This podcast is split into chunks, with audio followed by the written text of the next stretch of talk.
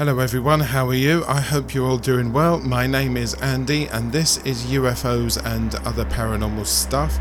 In today's episode, time slips.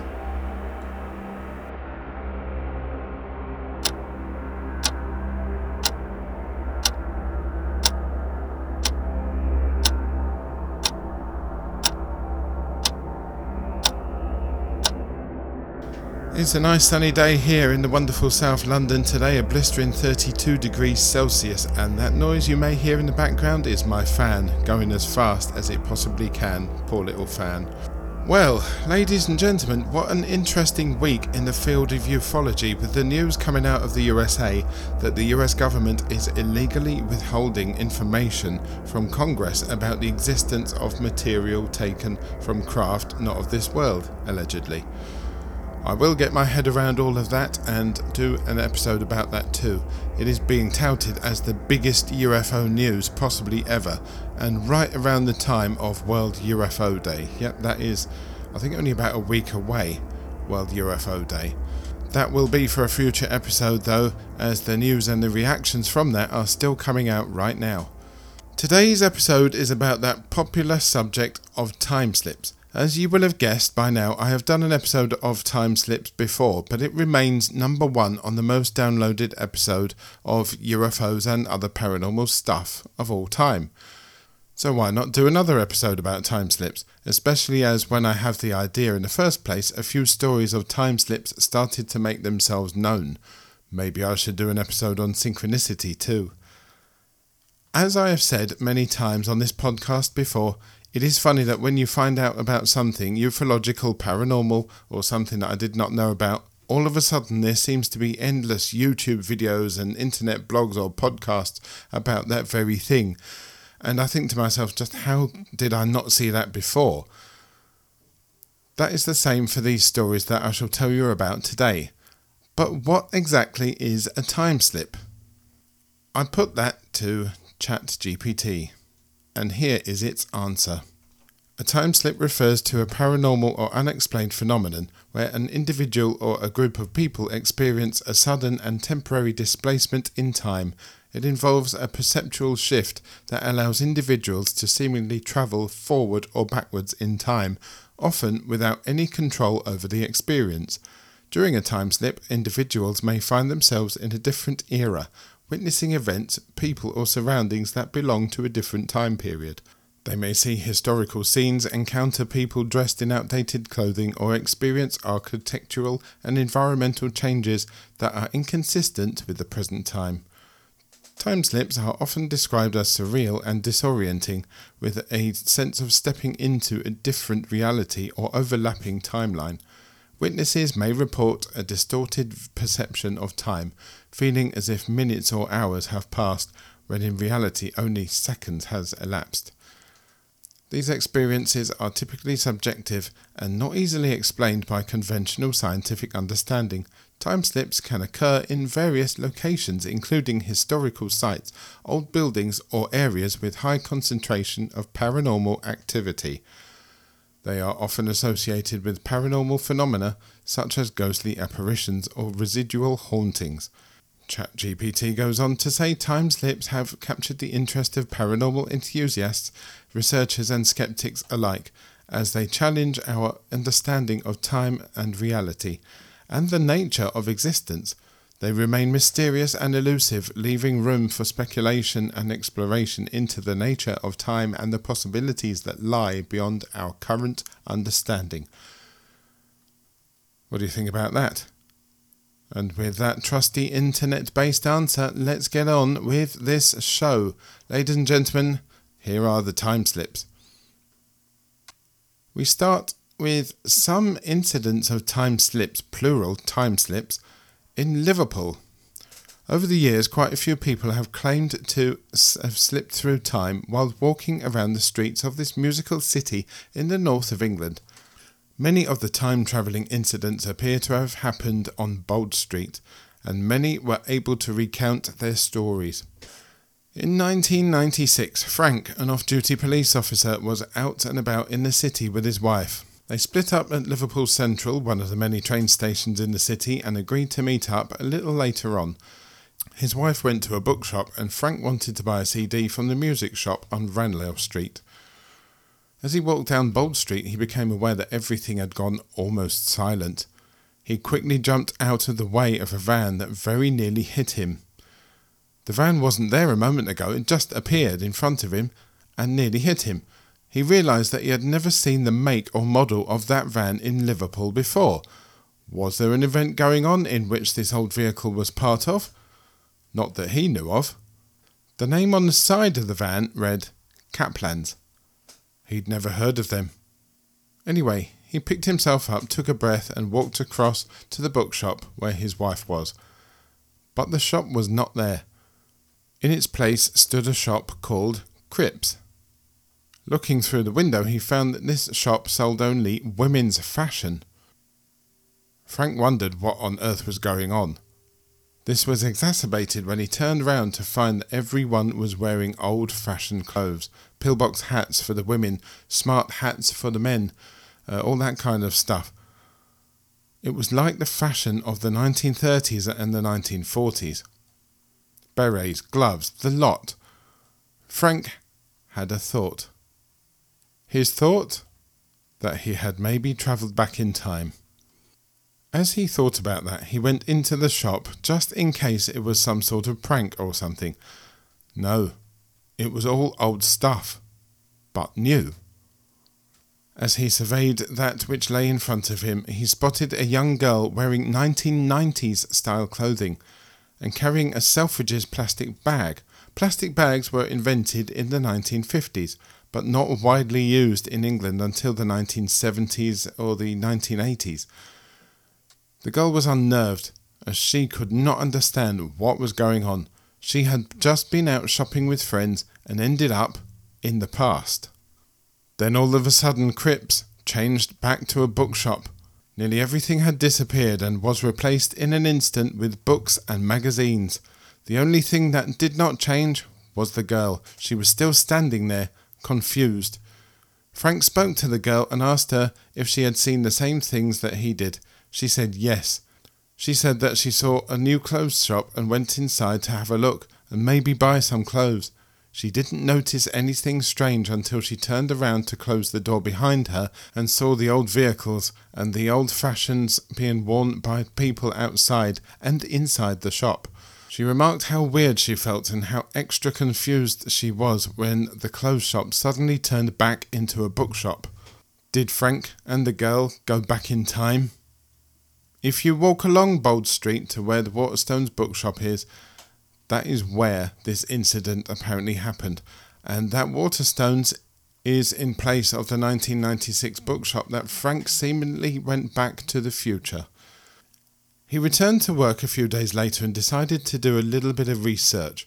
He asked some older colleagues about Bold Street, and it turns out that way back there was a shop called Cripps, located where the bookshop was. And a company called Kaplan's had been in operation in Liverpool back in those days as well. Then there is the story of Sean, a nineteen-year-old lad who had been shoplifting in the area when a security guard quickly noticed and ran after him. Sean ran down an alley but found that it was a dead end. He turned around expecting the guard to grab him, but there was no guard to be seen. Sean noticed that something odd was happening. He walked to the street and was baffled by what he saw. The road had completely changed. People were dressed weirdly. The cars and the buses looked very different. The roadworks that had been there moments ago were gone completely. Sean tried his mobile phone, but of course there was no signal. He was thoroughly bewildered and tried to find out what was going on. He found a kiosk and took a look at the newspaper just like they do in the movies, and to his horror he read that the date was eighteenth of May nineteen sixty-seven.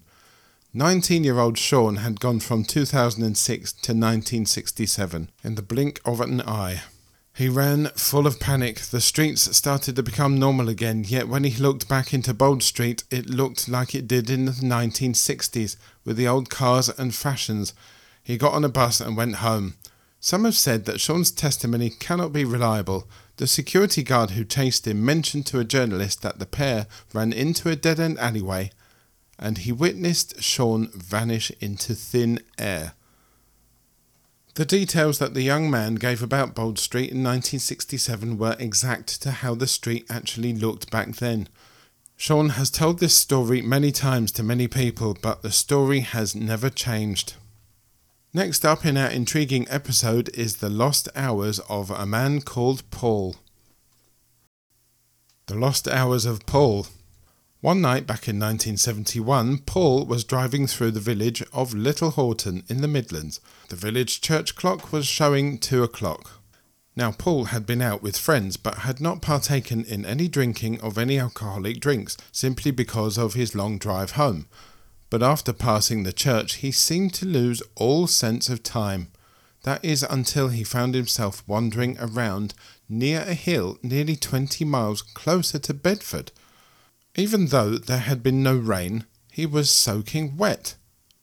His car was nowhere to be seen. He had no injuries. It was now seven o'clock in the morning. A friend later helped Paul locate the car. It was in a field near to a place called Turvey, nearly seven miles away from his current location. The gate to the field was locked, and the farmer displayed surprise when the friend wanted the gate to be opened to get the car out. Also, even though the field was muddy, there was no tyre tracks. It was as if the car had just appeared in the field. Paul explained to his friend that he had absolutely no recollection of the missing five hours. He assumed that he had been in a car accident and had hit his head. But there was no sign of injury, and when they found the car there was no sign of damage on it. Paul later discovered that it had rained that night, and that it had rained hard during the five hours that he cannot remember.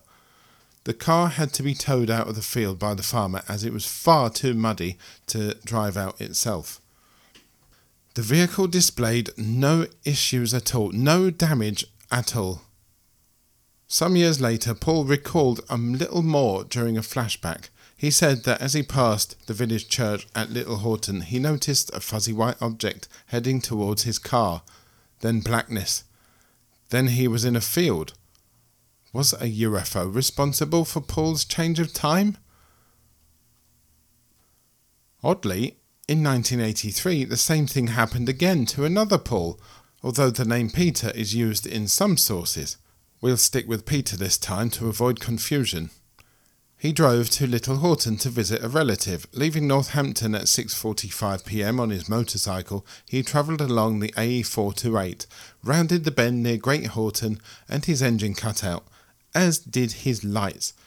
Peter tried to fix what he thought was a blown fuse, but to no avail. It was then that he saw the glowing white thing on the ground in a field next to where he was attempting the repairs. Everything was silent, no noise at all. He was experiencing the Oz Factor. The Oz Factor refers to a distinct feeling of altered state of consciousness that witnesses report when encountering unusual or anomalous events. It is characterized by a sense of unreality, detachment, or a shift in perception that can occur during a paranormal experience. People often describe feeling a sudden silence or stillness, as if the normal sounds and activities of the surrounding environment are muted or distant. Then all of a sudden it was gone. Peter was no longer holding the fuse. He had the ignition key in his hand. The key had only a moment ago been in the bike's lock.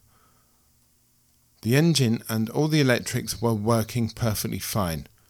He drove on the short little distance to Little Houghton, where upon passing the church he saw that the time was eight thirty p m. He had lost one hour and thirty minutes. It seems that time had simply disappeared. Again, was a U F O responsible for this incident too? Is the area near Little Houghton a U F O hotspot? Had he slipped forwards in time and stayed there? Possibly more typical U F O and possible alien abduction cases than time slips, or are they? Does something happen to travellers driving near to the village? Do they go through some sort of naturally occurring time portal that they cannot see and that no one knows anything about? According to Listverse dot com, there has been many reports of missing time by people in or around the Little Houghton area, before and since nineteen seventy-three. Now, of course, ladies and gentlemen, we have to visit the county that seems to have more than its fair share of paranormal events. The county which is home to the mystery of the Green Children of Woolpit, Beowulf, witchcraft and the Rendlesham Forest incident, Sutton Hoo and the best fish and chips that money can buy in Aldeburgh in Suffolk. That's it, ladies and gentlemen. Yep, this county has it all. And this is our first of two visits on this episode to Suffolk. Rougham is a small village which lies only four miles from the second home of the Green Children. It has been the location of some weird occurrences for over one hundred fifty years now. Many people have reported seeing houses in places where houses do not exist. One report back in nineteen twenty-six made it to the radio, and in doing so, the Wynne Allington report became one of the first ever broadcasts of a time slip phenomena. In nineteen twenty-six, Reverend Arthur Wynne and his family took up residence at the Rougham Rectory. His daughter, Ruth, was a private teacher, and her only pupil was a girl called Evelyn Allington. Ruth and Evelyn would take walks to familiarise themselves with the area, as they both originated from elsewhere. One afternoon, whilst out, they walked to the church at Bradfield St George. They made their way, walking through a farmyard, then onto a road. The road hugged a high wall made of greenish yellow bricks. The girls continued along the wall as it rounded a bend, then came across some tall iron gates. Even though the wall was high, they did notice trees behind it, and they could just about see the corner of the roof to a large house, and the rest of the house being hidden by the wall. They stood at the gates, wondering to themselves who might be living in this large three-storey Georgian house.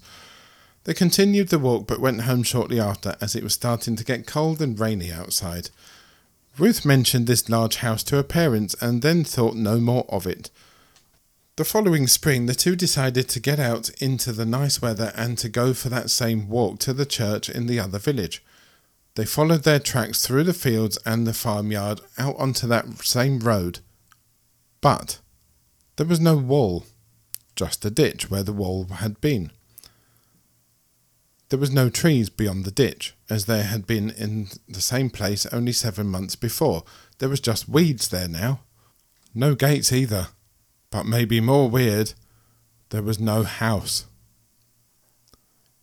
They decided to have a look to see if maybe the house had been pulled down since their last walk had taken them past it. Nothing, no wall, no house, no remains, no trees, no sign or of a footprint of foundations of a house or a wall. They did find some ponds which, upon closer inspection, appeared to them both to have been there for a long time. There was no evidence to suggest that a house had ever been on that spot. Wynne and Allington later sent their story to Sir Ernest Bennett, a Labour M P who presented a radio programme on the supernatural topics on the B B C. Bennett was also a member of the Council of the Society for Psychical Research and spent some time investigating paranormal activity. This report was also included in his book, Apparitions and Haunted Houses by E. Bennett, along with many other cases of paranormal activity up to publishing date nineteen thirty-nine. This book is also available now on Kindle through Amazon and some other bookshops, just have a Google. June nineteen twelve, James Cobbold was helping George Waylet, the butcher, with his deliveries around Rougham. As he drove his pony and trap along the Kingshaw Street, the air went cold. A loud whoosh could be heard, and the pony reared up and threw Waylet off the cart. For a few seconds, Waylet and Cobbold could see, right there in front of them, their shocked and surprised eyes, a three-storey Georgian house with a large garden and flower beds before it disappeared into the mist. Waylet got to his feet and yelled, "That bloody house! That's the third time I've seen that happen." So it would seem that this has happened before. And indeed it has. Mister Robert Palfrey reported feeling a chill in the air, then suddenly from nowhere a large red brick house appeared, its gardens filled with summer bloom. This was back in eighteen sixty. Interestingly enough, his great-grandson was, James Cobbold. Palfrey also reported that the temperature had dropped. Edward Bentley was delivering clothes catalogues to Aubyn Davis in Bury Saint Edmunds when driving down Southall Street he saw a large Georgian-style house set back a little from the road. He thought he could get some potential sales from those inside and so asked the driver to pull over. He got out, looked back and saw that the house that both of them had seen only moments ago had vanished. There have been sightings since then in nineteen seventy-six by Sandra Hardwick, who not only noticed the house but noticed that it was bright, as if it and it alone was in sunlight, even though it was late evening. nineteen ninety-eight, another rector's daughter claimed to have seen the ghostly mansion. The last report that I have been able to find is that of Jean Battram, who spoke to the local newspaper, East Anglian Daily Times, about the time that she and her husband saw a beautiful Georgian house on Kingshaw Street and that both of them were eagerly looking forward to seeing it again on their return journey. But it wasn't there. A few years after that drive, so she told the reporter, she borrowed a book, Ghosts of Suffolk, written by Betty Puttick, and it was the stories in that book that reminded her of the house. Jean said in the article, "I've talked to other people and they have heard of it, and the people in Rougham have heard of the tale. I would just love to get to the bottom of it." It is worth noting also that, as well as having the amazing ability to reappear and disappear, the house seems to have the ability to move too. It is seen in different locations almost every time it reappears. Carl Groves, a paranormal investigator, theorises that the area has some sort of unusual energy which causes the house to appear. He references cases of whirling vortexes when people use metal detectors or dowsing rods in the area and says he believes the altered energy can enable people to see visions of the past. Whatever is causing it, it is just another example of the strange things that happen in Suffolk. Why is Suffolk so strangely charged? From the Green Children to the Rendlesham U F O to disappearing houses, etc, et cetera, Suffolk does seem to have more than its fair share of strange things going on there. And that is why I'm going on holiday there again this year. I want to see what I can see. Have you been to, or have you uh, lived in Suffolk? Do you live in Suffolk? Have you seen anything strange going on there? If you have, you know how to get in touch to let me know. I would be extremely interested. Maybe whilst on holiday there I could visit Woolpit and see the famous Green Children sign. Maybe I could pop into Rougham and see if I might see a strange house. I am going to walk to a place called Kersey, near Hadley, in the south of the county. And if I do notice anything strange like three men did back in nineteen fifties, I'll be sure to let you know. Three Royal Navy cadets were on a routine training event in southern Suffolk, and it all started to go weird as they approached the village of Kersey. Sunday, in autumn nineteen fifty-seven, William Lang, Michael Crowley and Ray Baker were making their way across one of the fields near to the village of Kersey. The men were told that they had to stick to a pre-planned route, which was a good few kilometres of country walking. Along the route, they would conduct military observations and plot waypoints, et cetera. They would need to make sure that these were detailed as possible, as when the men returned to their base, their superior officers would go over the findings to ensure they had completed their assignment correctly. The assigned location was Kersey. They found the village surrounded by trees. It was the church tower and the bells that gave it away, the tower just tall enough to be seen over the trees, and of course the bells were to be heard from miles around. As they got closer to the surroundings of the village, they started to notice something odd. The church bells could no longer be heard. It wasn't that they had gotten quieter. They couldn't hear them at all. The bells had suddenly stopped altogether, just like if you were playing a C D and, you know, someone just presses pause on the C D, all the sound just stops. The sound of the church bells had done the same. What's more was that as they moved out of the trees, they could see no churchgoers heading to the village's religious building. When the men got out of the trees and turned to see if they could work out why the bells were not ringing anymore, they suddenly realised that it was not only the sound of the bells that had gone, the church had vanished. That's right, the sound of the bells and the church itself had disappeared. The church is up on a hill and is the highest point in the village. Churches were built on hills in those days, in villages and towns in England, both so that A, people could see them easily, and B, being up on a hill meant that it was that much closer to God.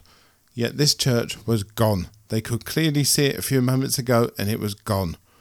The cadets were a little confused, but still continued about their work and walked into the village. But what they began to see added to their sense of unease. This was nineteen fifty-seven and Kersey was a small village in Suffolk. Even so, the cadets, who were not from around the area, thought it very strange that the roads were narrow, unpaved dirt tracks.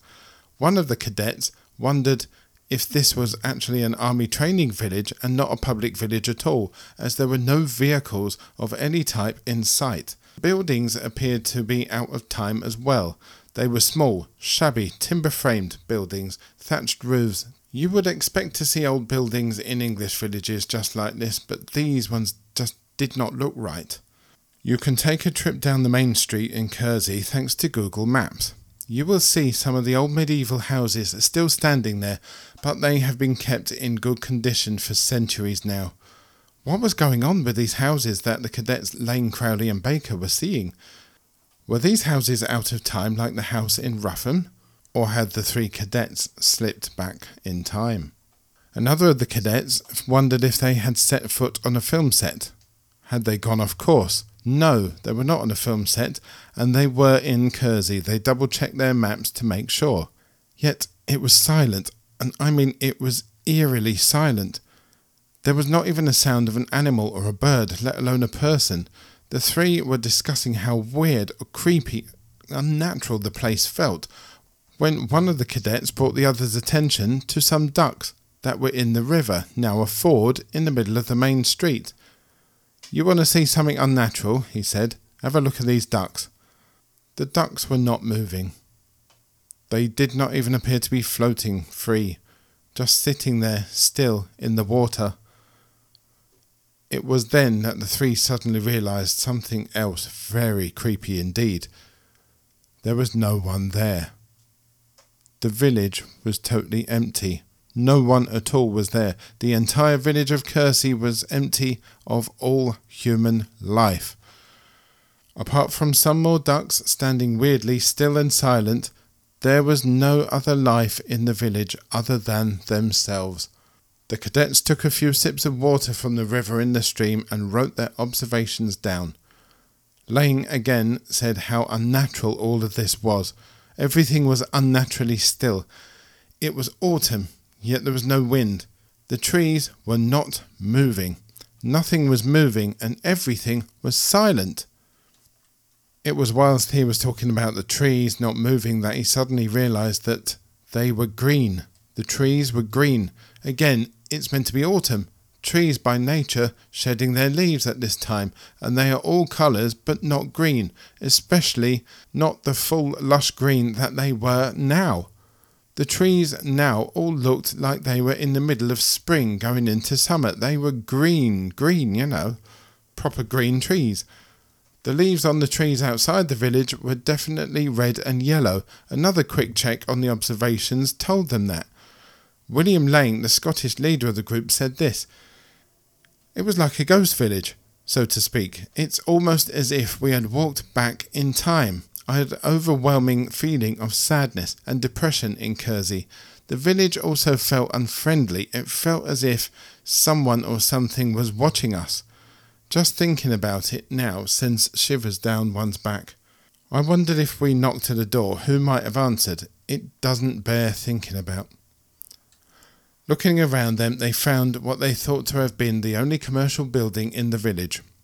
Right next to the river was a butcher's shop with a green door. This building still stands, but according to Google Maps, it is pink with a black door and a sign that says Bridge House. Of course, it made sense to have the butcher shop next to the river so that the waste fluids could drain out into the running water and be taken away by the running water away from the village. The cadets looked into its windows. It was dirty and had bodies hanging on the wall. These bodies were ox carcasses. They had been skinned and left hanging on the wall, yet they had been abandoned, seemingly. They were green and they were rotting. It seemed like the butcher had left in a hurry, possibly months beforehand. Lang, Crowley and Baker peered into the windows of other houses and noted that they too were in a similar state. Empty. No furniture, no curtains, no nothing, but piles of dust all over the floor. All three agreed that the rooms they were looking into were not what you would expect to see in nineteen fifties houses.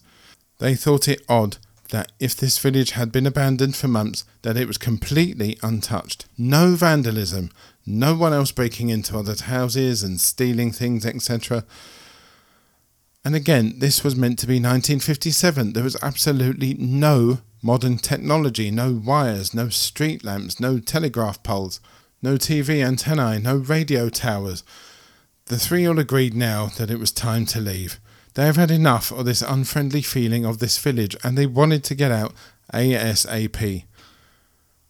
They quickly walked down the lane and over a small hill just outside the village. They stopped dead in their tracks on top of that hill. Bells! They could hear bells again. They turned around to look in the very direction of those church bells, which coincidentally was the same direction that they had just come from. And there, in all its greatness, was the village's church, with the sound emanating from its bells. As if someone had just unpaused that C D, the sound of bells filled their ears once more. But it wasn't just the bells. The sound of birds chirping away, the wind rustling in the yellow and red leaves of the trees that were green a minute ago. They were as surprised to see the church tower as they were when they could not see it earlier on in the day. They felt a little more relieved when they also saw smoke coming up from the houses of Kersey. In nineteen eighty-eight, William Lang, who had emigrated to Australia, was reminded of his experience thirty years earlier in Kersey and decided to phone his old colleague Michael Crowley, who incidentally had also moved to Australia in the nineteen eighties, to talk about the event. Crowley couldn't recall as much as Lang could, but did remember that Kersey felt odd and out of time. Lang, it turns out, had been bothered by the event ever since it had happened, and did not know how to get to the bottom of it. He still wanted some answers. He contacted journalist, novelist and parapsychologist Andrew Mackenzie, who also became part of the governing council for the Society of Psychical Research. Unbeknownst to Lang, Mackenzie also had an interest in time slips. He was very intrigued by the Versailles case of Moberly and Jourdain, which is included in the first episode of Time Slips on this podcast. Lang had read Mackenzie's book, Hauntings and Apparitions, in which the author had asked readers to send in their strange stories of the unexplained. A bit like me. Lang followed through by contacting Mackenzie and telling him about the Kersey incident that he and his two friends had all experienced. Mackenzie concluded that the three cadets had in fact experienced the time slip event and that they had seen Kersey not as it was in nineteen fifty-seven, but as it was hundreds of years earlier. Both Lang and Mackenzie exchanged letters for a couple of years, and also, as much as each other could, visited libraries to try to investigate the phenomenon more. This was helped by a historian who was, in fact, from Kersey. It was found that the village dated back to the tenth century, just before the Norman conquest of England had begun. Mackenzie managed to track down Ray Baker, who was still living in London in the nineteen eighties, but Baker could recall little about the event other than the details of the night before, where they were sleeping in the barn, as well as the walk into Kersey itself. He did remember some small details of the village, like the weird windows on the buildings and the no furniture in them. In nineteen ninety, William Lang and Andrew Mackenzie went back to Kersey, retracing the steps that the cadets had taken into the village that strange day back in nineteen fifty-seven. Lang noted the old butcher's shop, commenting that it had changed since thirty years ago. He said that he wanted to knock at the door and ask about the building's history. Mackenzie, as stated before, concluded that the experience was genuine and the men had slipped back in time. The detailed recollections, the sincerity of Crowley and Lang, uh, with some persuasive discoveries, helped Mackenzie come to his conclusion. During their visit to Kersey in nineteen ninety, Lang spotted the building that they had discovered was the old, abandoned butcher's shop back in their timeslip. Bridge House had been a private residence in nineteen fifty-seven. Now, it is a holiday home that anyone can book to stay in, so if you fancy a holiday in a nice sleepy village that has a knack for time travel, that's your place to go. And also if you don't mind staying in an old butcher's shop. Lang and Mackenzie did knock on that door and spoke to the people who lived there at the time in nineteen ninety. They discovered that this building was indeed a butcher's shop in the past, but the last time it was recorded as such was back in the eighteen nineties. With the help of two other families who had relatives that had lived in Bridge House, Lang discovered that it had been linked to the butchery business between seventeen ninety to nineteen oh five, and then converted into a general store until the nineteen seventies. One of the families that helped Lang told him that due to the lack of records, if there even were any around at the time, the building may have been a butcher's shop way before the seventeen hundreds. The building also had attached to it an outbuilding, built in the style of a sixteenth century slaughterhouse. Lang found out a little later that the main building could very well date back to thirteen fifty.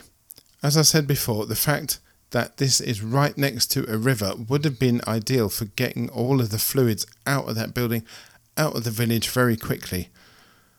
Mackenzie agreed the date thirteen fifty to be possibly the time that the cadets slipped back to. This was corroborated by the church that was missing when they entered the village that fateful day. It was built in the fourteenth century, and because of its position up on the hill, it is a landmark visible to anyone on the main street, and anyone in surrounding villages too could see it. Yet the cadets could not see it thirty years ago. Mackenzie was able to use this to try to more accurately pinpoint a more accurate date that Lang, Crowley and Baker visited Kersey. In thirteen forty-eight, the construction of the church was stopped due to the ravages of the plague pandemic that we now know as the Black Death. It is thought that it killed fifty people in Kersey, which at that time had a tiny population of around about one hundred, give or take. Mackenzie concluded that the cadets went back in time to when the plague pandemic was in full swing, and Kersey was an abandoned village that would have been evident by the lack of people, of course, but also by the fact that the butcher's shop was just abandoned, while carcasses were still on the wall. People would have likely fled to the surrounding woodland to try and escape the disease by practicing this medieval version of social distancing, I suppose. And of course, the half-built church would have been hidden by the trees. Give another few weeks or months when there was no leaves on the trees, you could have possibly seen it. Now, it is of course fine to be sceptical about all of these time-slip events, from this and the previous episode of course. But no one seems to be able to come up with anything that could be considered a valid explanation for them. And in the Kersey incident, no one can explain how these lads, who were only fifteen at the time and knew nothing of Kersey before walking into it in nineteen fifty-seven, had the ability to describe the village as it was in thirteen forty-eight. It is a nice-looking village which still has some buildings that date back to the medieval times, standing for everyone to look at and enjoy. Some people have said that given the village's medieval-looking buildings, that especially Crowley and Lang were wrong in their observations, given that they were looking at Kersey from their own contemporary perception. But that does not explain the still ducks, the missing church, the missing people, the lack of technology, and the carcasses left abandoned on the wall of the butcher's shop. Lang was shown some old photographs of Kersey, taken during the eighteen nineties. He said that he did not recognise it from the village that he visited in nineteen fifty-seven, or thirteen forty-eight, whatever. He said that whilst some buildings were familiar, there were too many more buildings in the photos, and where those newer buildings are in the photographs was where the woods had encroached into the village. There were trees there. The church as we know to was not there. But the stream or river and the house that was in these photos, still a butcher's shop, was right where he had remembered them to be. So what do you think, dear listener? Are these time slips real? Did these men really pop back into the time of the plague? Did that house in Rougham have a unique ability to travel in time and space? And what about the multiple incidents that have occurred in Bold Street in Liverpool? All these and other time slip incidents that were covered in the first episode on the subject that involved both myself and other people that I know, can they be explained away? I'm not so sure that they can, but of course, I would say that, wouldn't I? I was in one of them. Do get in touch, as I would really like to know what your thoughts on this perplexing phenomena known as time slips are. Have you had one? Do you know someone else who's had one? Have you experienced? Have you read stories about them other than these? Anything, please let me know. Write in and let me know. Go to U F Os and O P S dot com and just fill in the contact form at the bottom. Do let me know, please. Thanks again, ladies and gentlemen, and until next time, enjoy the sun, enjoy a bit of the rain as well, but enjoy yourself and look after yourself. Take care, bye-bye.